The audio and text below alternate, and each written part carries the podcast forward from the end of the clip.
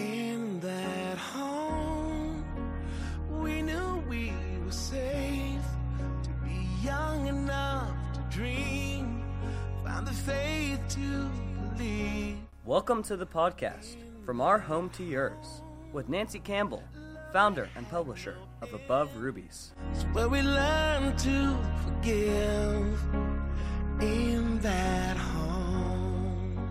Hello, ladies. How are you today?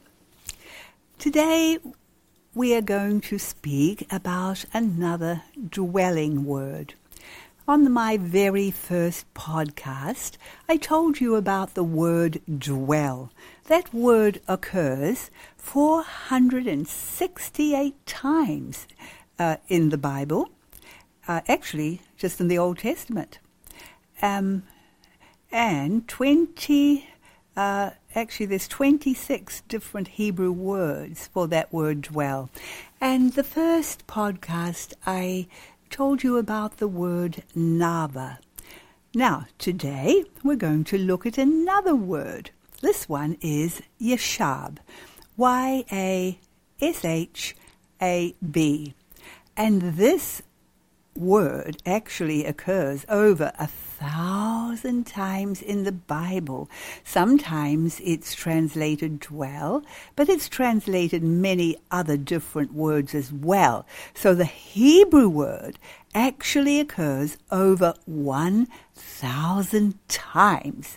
So it's a very important word. And what does it mean?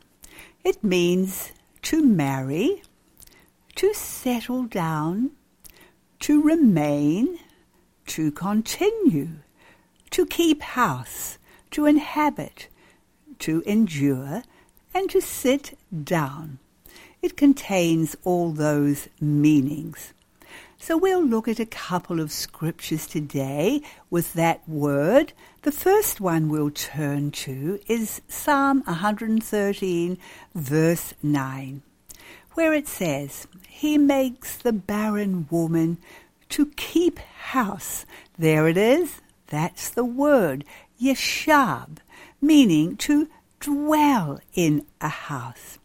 And to be a joyful mother of children. As we read this scripture, oh, by the way, I didn't read it all. The last phrase of this scripture says, Praise ye the Lord. And so this is worth praising the Lord about.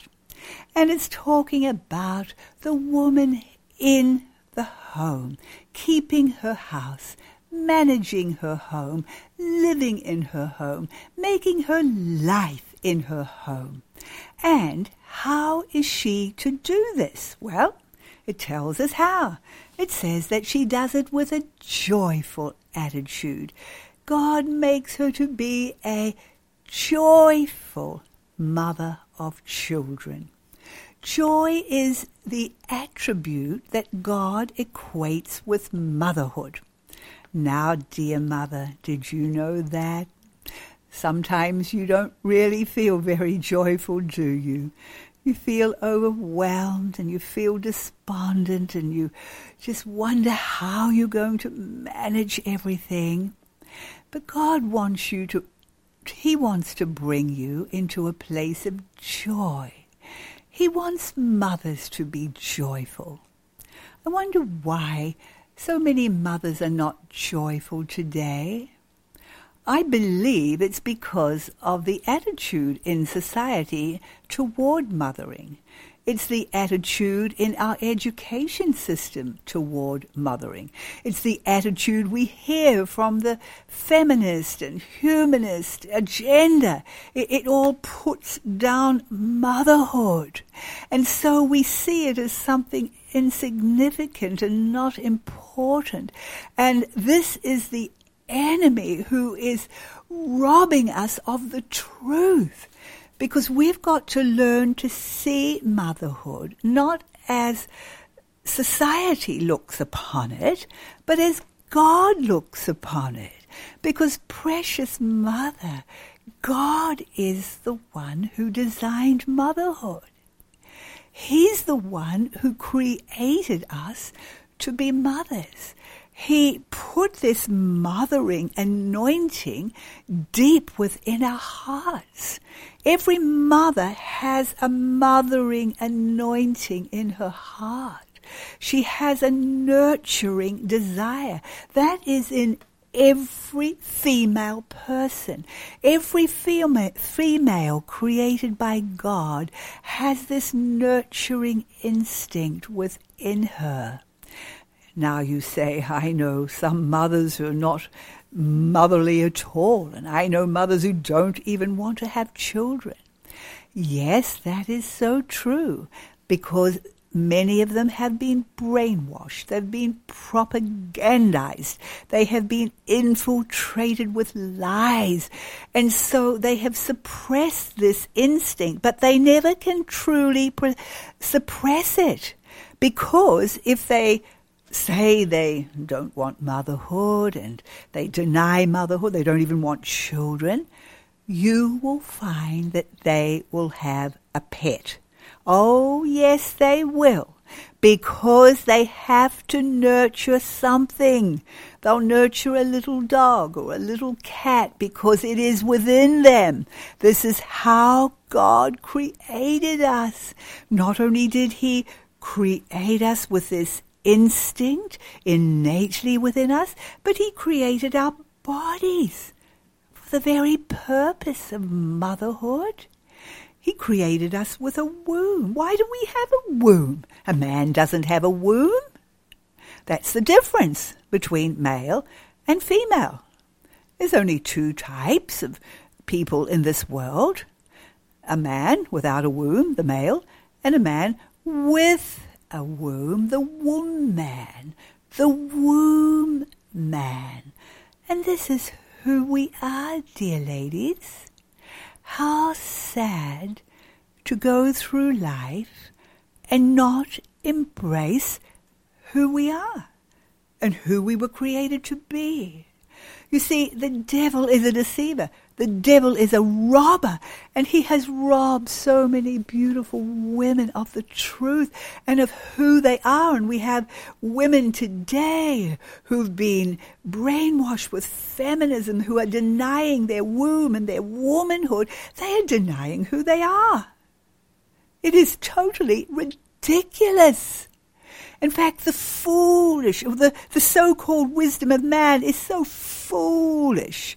And it's foolish to God.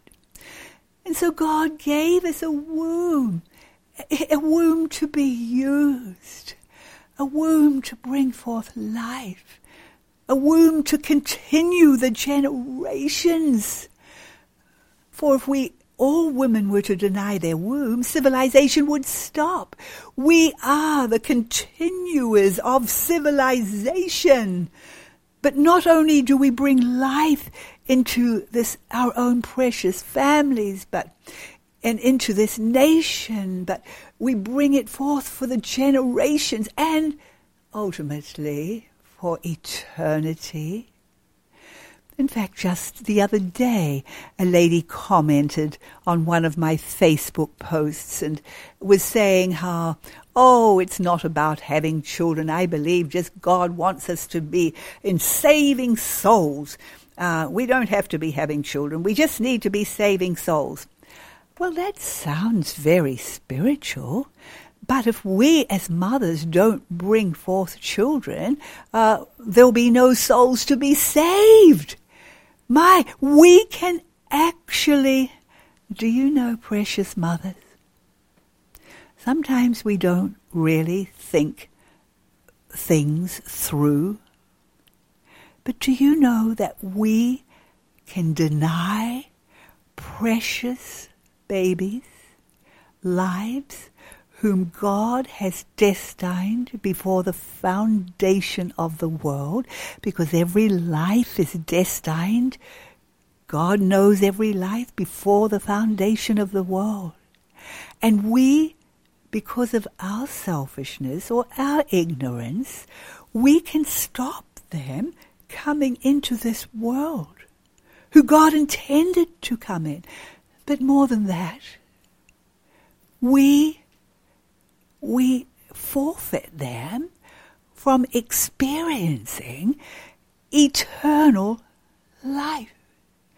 Now, on this earth, we cannot even, with our wildest imaginations, understand the glories of the eternal kingdom. They are beyond what we will ever even imagine. The glories of the eternal kingdom. And we can deny lives being born to experience that. Unless they are born and they come into God's kingdom, they will never experience it. You think, oh, well, they weren't born, they won't know. But, oh, to deprive them of the glory which is beyond all glories. Why would we want to deprive someone of the glory of the eternal world? And that's what we do when we stop a child coming into the world. We don't only deprive ourselves of the greatest blessing that we could ever enjoy, because that's another thing. The enemy robs women of the greatest blessing they can ever receive. I'm in the process at the moment of printing the new Above Rubies, number 95. It's rolling off the presses now. And in my editorial, I have a picture of 4 new babies already born into our family this year. And I got each mother to just write a little sentence about how they felt about motherhood. It was so beautiful to just read how each one felt and how, oh, this is the most greatest blessing that could ever, ever happen to them. I think of Serene. Now, her new baby, little Solly, she is number 9 biologically to Serene, although there are 14 children in the family. Now you could think, okay, number 14 in the family coming in, well, we're used to having babies, it's lovely, but, you know, this is old hat. Oh no. Oh, when little Solly was born, Serene said, Mother, I am smitten. She is in total love with this baby. What did Sam say? I am besotted. I mean, this is the joy of a baby. And Satan wants to deprive women of this joy of a precious baby. They not only deprive themselves, but deprive grandparents. They deprive the church. They deprive the world of the influence and the image of God. They deprive future generations, because when we stop one child, no, we don't. No, we stop a whole dynasty. A whole dynasty. How many children? How many amazing children who would impact the world for God come from one child? And then we deprive God and we deprive eternity. So not only has God created us with this womb, but with breasts to nurture this life. This is who we are as mothers. And so we have to understand the truth. And when we understand the truth, and we know that motherhood is mandated by God. It's the highest career He has given to women. When we understand this and embrace it, then we can walk in the joy of it. Because there is something that I often say to women. Every mother loves her children, but not every mother loves motherhood. And I think this is where it comes down to the core. Because it is true, every mother loves her child. She would die for her child.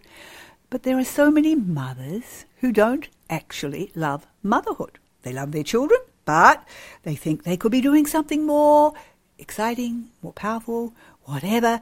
And they really find, oh, this motherhood, oh, goodness me, yes, I love my child, but, oh, I've got to keep on with my career and I've got more important things to do. And so there is confusion and you never, ever really come into the fullness of motherhood when you have this attitude. I know, because I was there.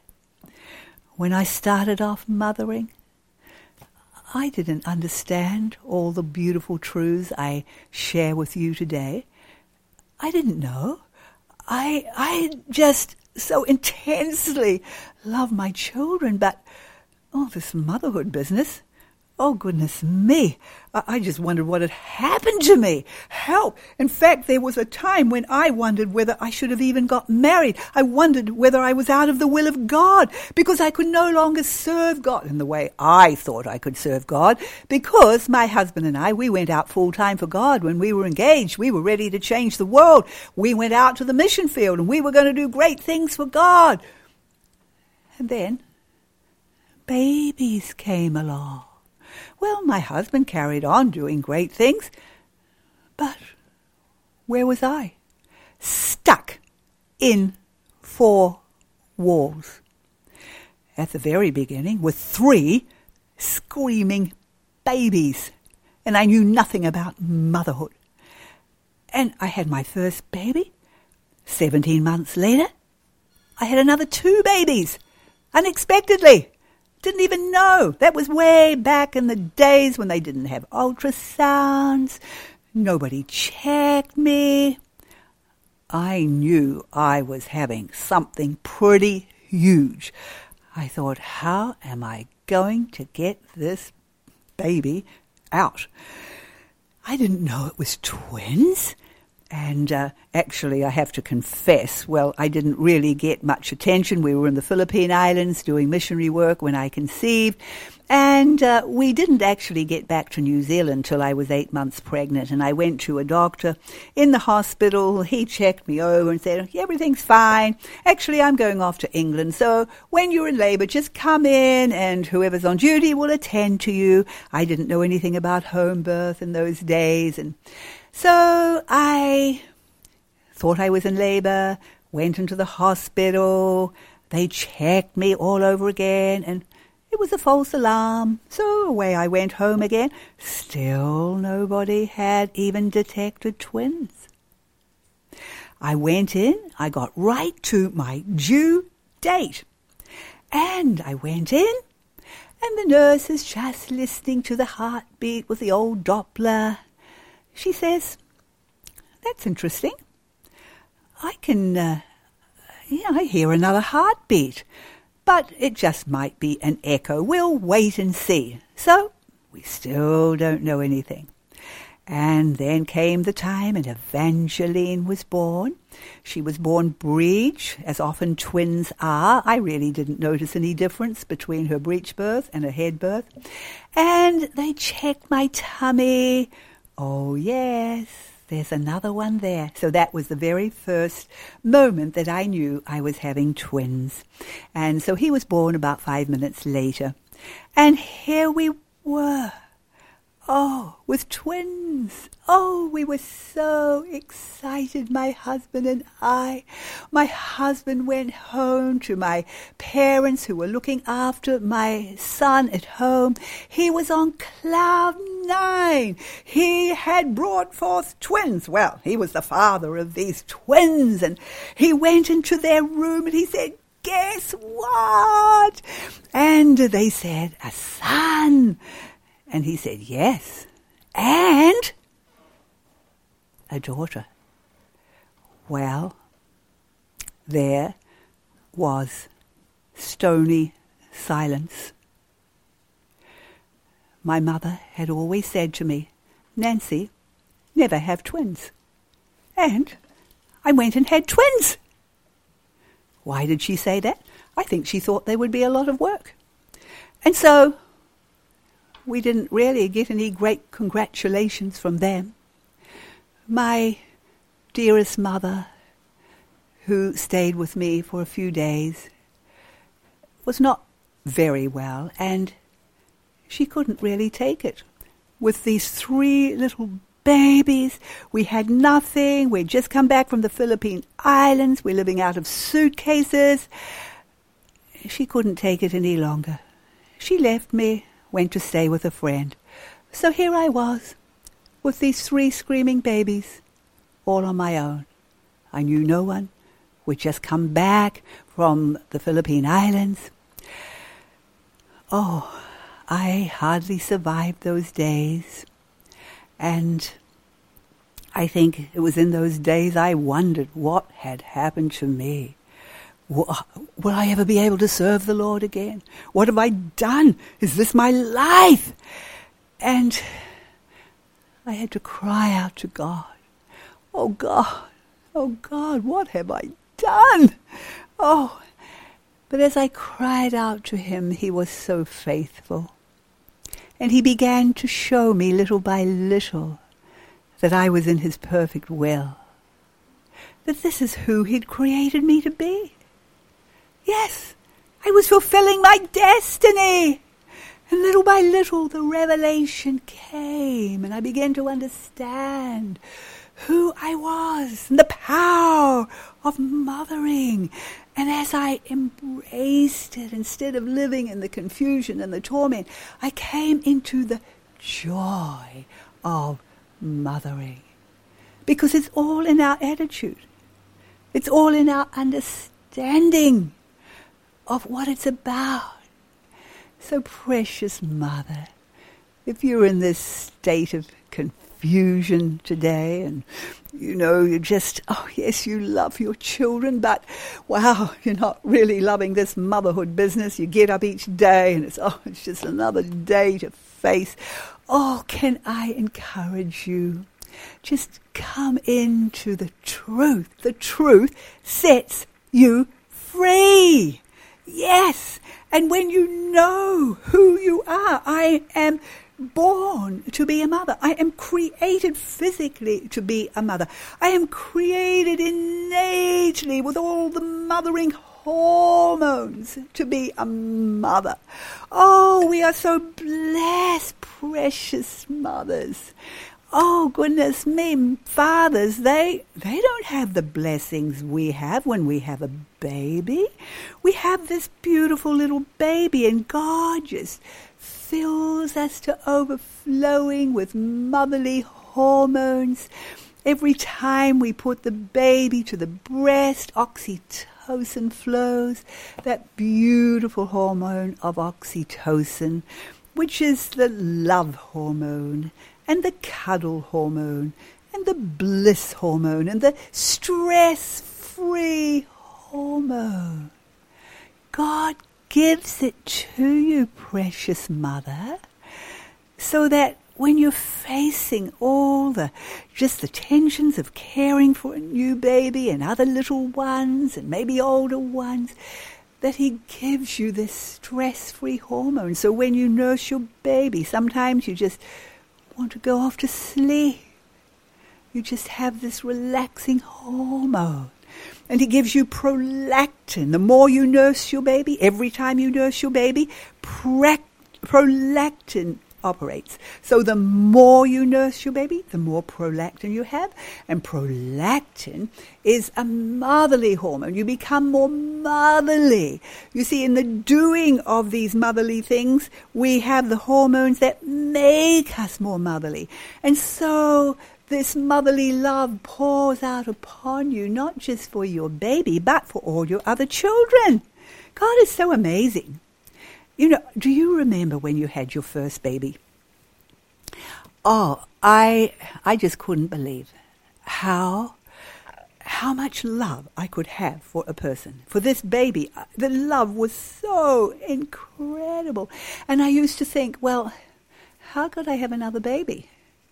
Because I could never love another baby like this baby. It would be impossible. But then you have another baby and that love pours in. And you love these babies. And then you have more love for your other baby. And it happens with every baby. Another baby keeps a mother flowing with love, even for her other children and for her older children who are maybe just getting a bit stroppy, and she's perhaps not feeling quite so loving to them. But she has a new baby, and this motherly hormone just flows out on the whole family. God is so good, isn't he? So embrace your motherhood today, darling ladies. Oh, and as you do, you will be filled with joy. What kind of joy is this? Well, the word in the Hebrew is sameach. If you want the spelling, it is S-A-M-E-A-C-H. And it's the very same word that's used in Proverbs 15:13. A merry heart makes a cheerful countenance. And again in Proverbs 17:22. A merry heart doeth good like a medicine. So it actually means to have a merry heart. You're full of joyfulness and merry-heartedness. It's the same word used in the Bible when people drank wine and became happy. It's the same word when you're celebrating. It's the same word that was used when the people celebrated when Solomon was made king. And in 1 Kings chapter 1, 39, 40, it says, "And Zadok the priest took a horn of oil out of the tabernacle and anointed Solomon. And they blew the trumpet, and all the people said, 'God save King Solomon.' And all the people came up after him, and the people piped with pipes and rejoiced with great joy." Here is the same word that's used to describe the joyful mother. They rejoiced with great joy so that the earth rent with the sound of them. I beg your pardon? What happened? The earth broke open? Yes, that's what it says. I checked out the Hebrew because when I read that, I thought, oh, that couldn't have happened. So I checked out that word rent is baka in the Hebrew, and it means to cleave, to break, to rip open, to make a breach, to divide. The Holman translation says it correctly. They rejoice with such a great joy that the earth split open from the sound. Did you ever read that before in the Bible? Well, it's there. And that's how much the noise of the joy was, that it actually split open the earth. Amazing. Now, that is the same kind of joy that is spoken of in Psalm 113 verse 9. That the mother in the home who is yeshabing, living, dwelling in her home, will be a joyful mother of children. So, dear mothers, as we live in our homes, let's do it with joy. And if you just haven't got any joy, and it's all flown out the window, and you are just a mess of self-pity, well, what are you going to do? This is what you're going to do. You're going to confess it to the Lord. Oh, God, I am so sorry. I confess my self-pity before you. Lord, it's a sin. I confess it, and I thank you, Father, that you fill me with joy, because you are joy and you dwell within me. I thank you for your joy that fills my heart. Thank you, Lord. I'm going to be living in your joy today. I thank you in the name of Jesus. and appropriated. Now, does Christ dwell in your heart? Well, if he does, joy fills your heart. Jesus, who lives in you, is not filled with self-pity. He's not filled with despondency. He's not filled with despair. He is filled with joy because he is joy. This is where joy originates, in God. And now he is in you. So appropriate it. I love that scripture in Philemon, verse 6, which says that the communication of your faith may be effectual. How? By the acknowledging of every good thing which is in you in Christ Jesus. Now, what is this scripture saying? That's King James language. Well, how can our faith be effectual? We want it to work, don't we? In our home, in our kitchen, with all the children screaming at once. How do we make it work? Well, we acknowledge the truth. That's what it says, by acknowledging.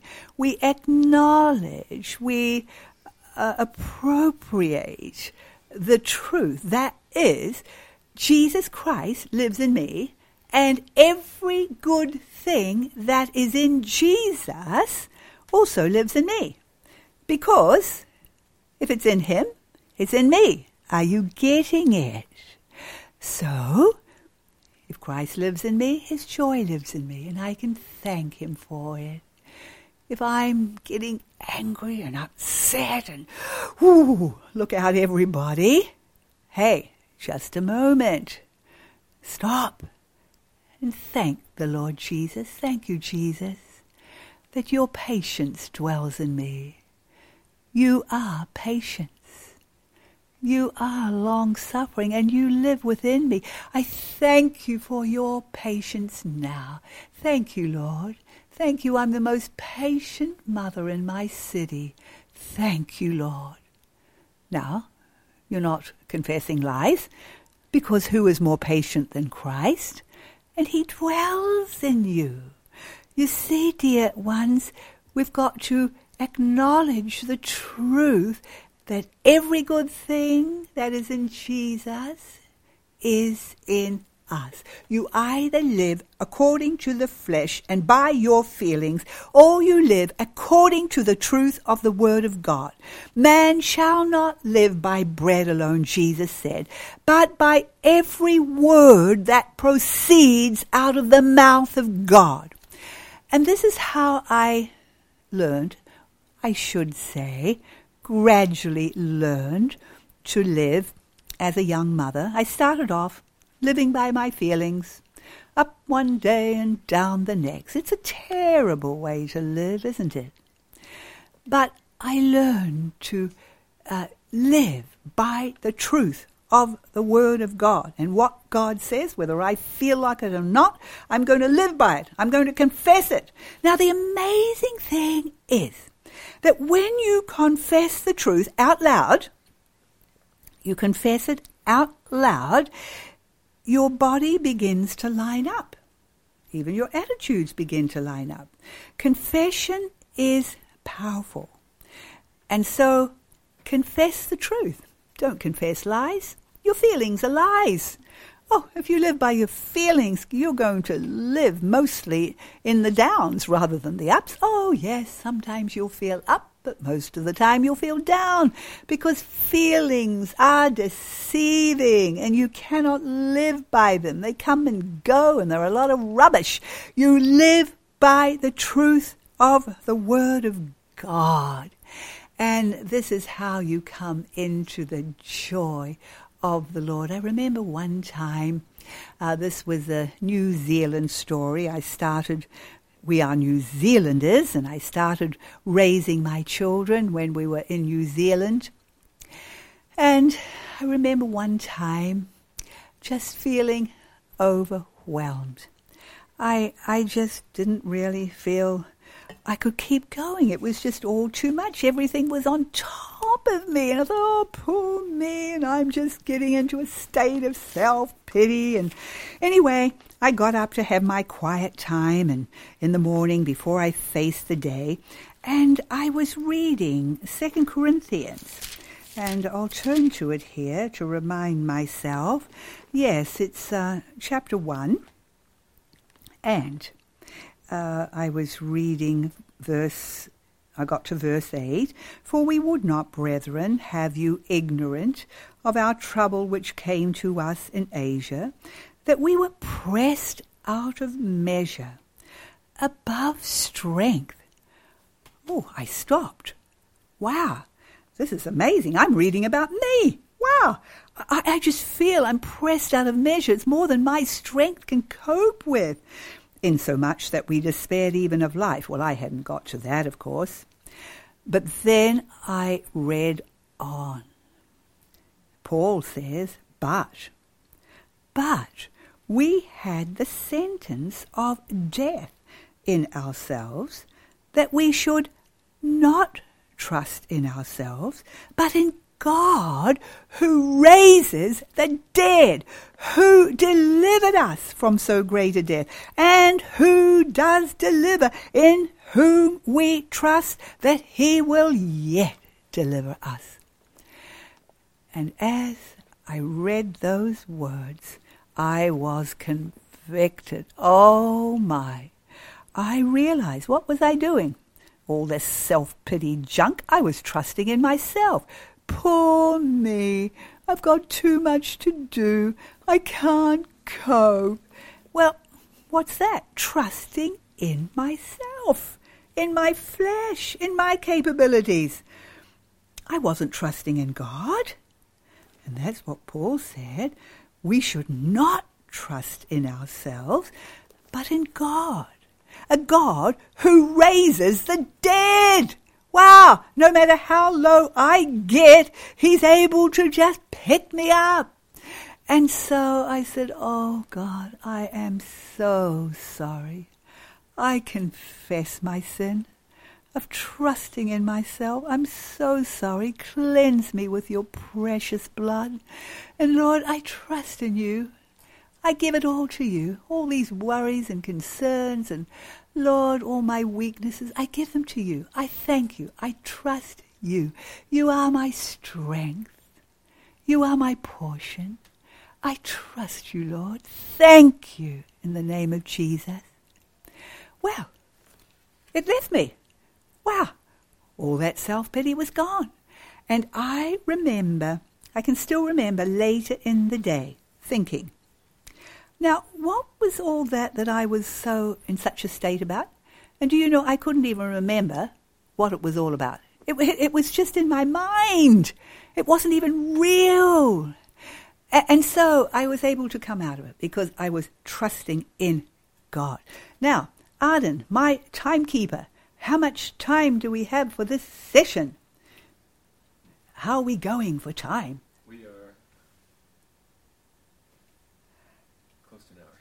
How much? Close to an hour. He forgot to tell me to stop at 40 minutes. Oh, dear ladies, I'm so sorry again. Can I pray for you as we close today? Oh, Father, we just thank you. Thank you for your beautiful plan for us as mothers. Thank you that you have created us for this glorious anointing, and that you love for us to dwell in our homes and live mothering in our homes. And I pray for every precious mother today that you will bless them and encourage them and lift them up out of their doldrums and their self-pity and into the truth and into trusting you. Oh God, save us, each one of us, because we're all tempted to trust in ourselves, which is so ridiculous. Lord, how can we trust in ourselves? But we can trust in you, the God who raises the dead, the God who delivers. And I pray that you will just, Lord, just bring each one into that beautiful place of trusting in you and living in the truth. And you will make them joyful mothers of children in their home today. In the name of Jesus, amen.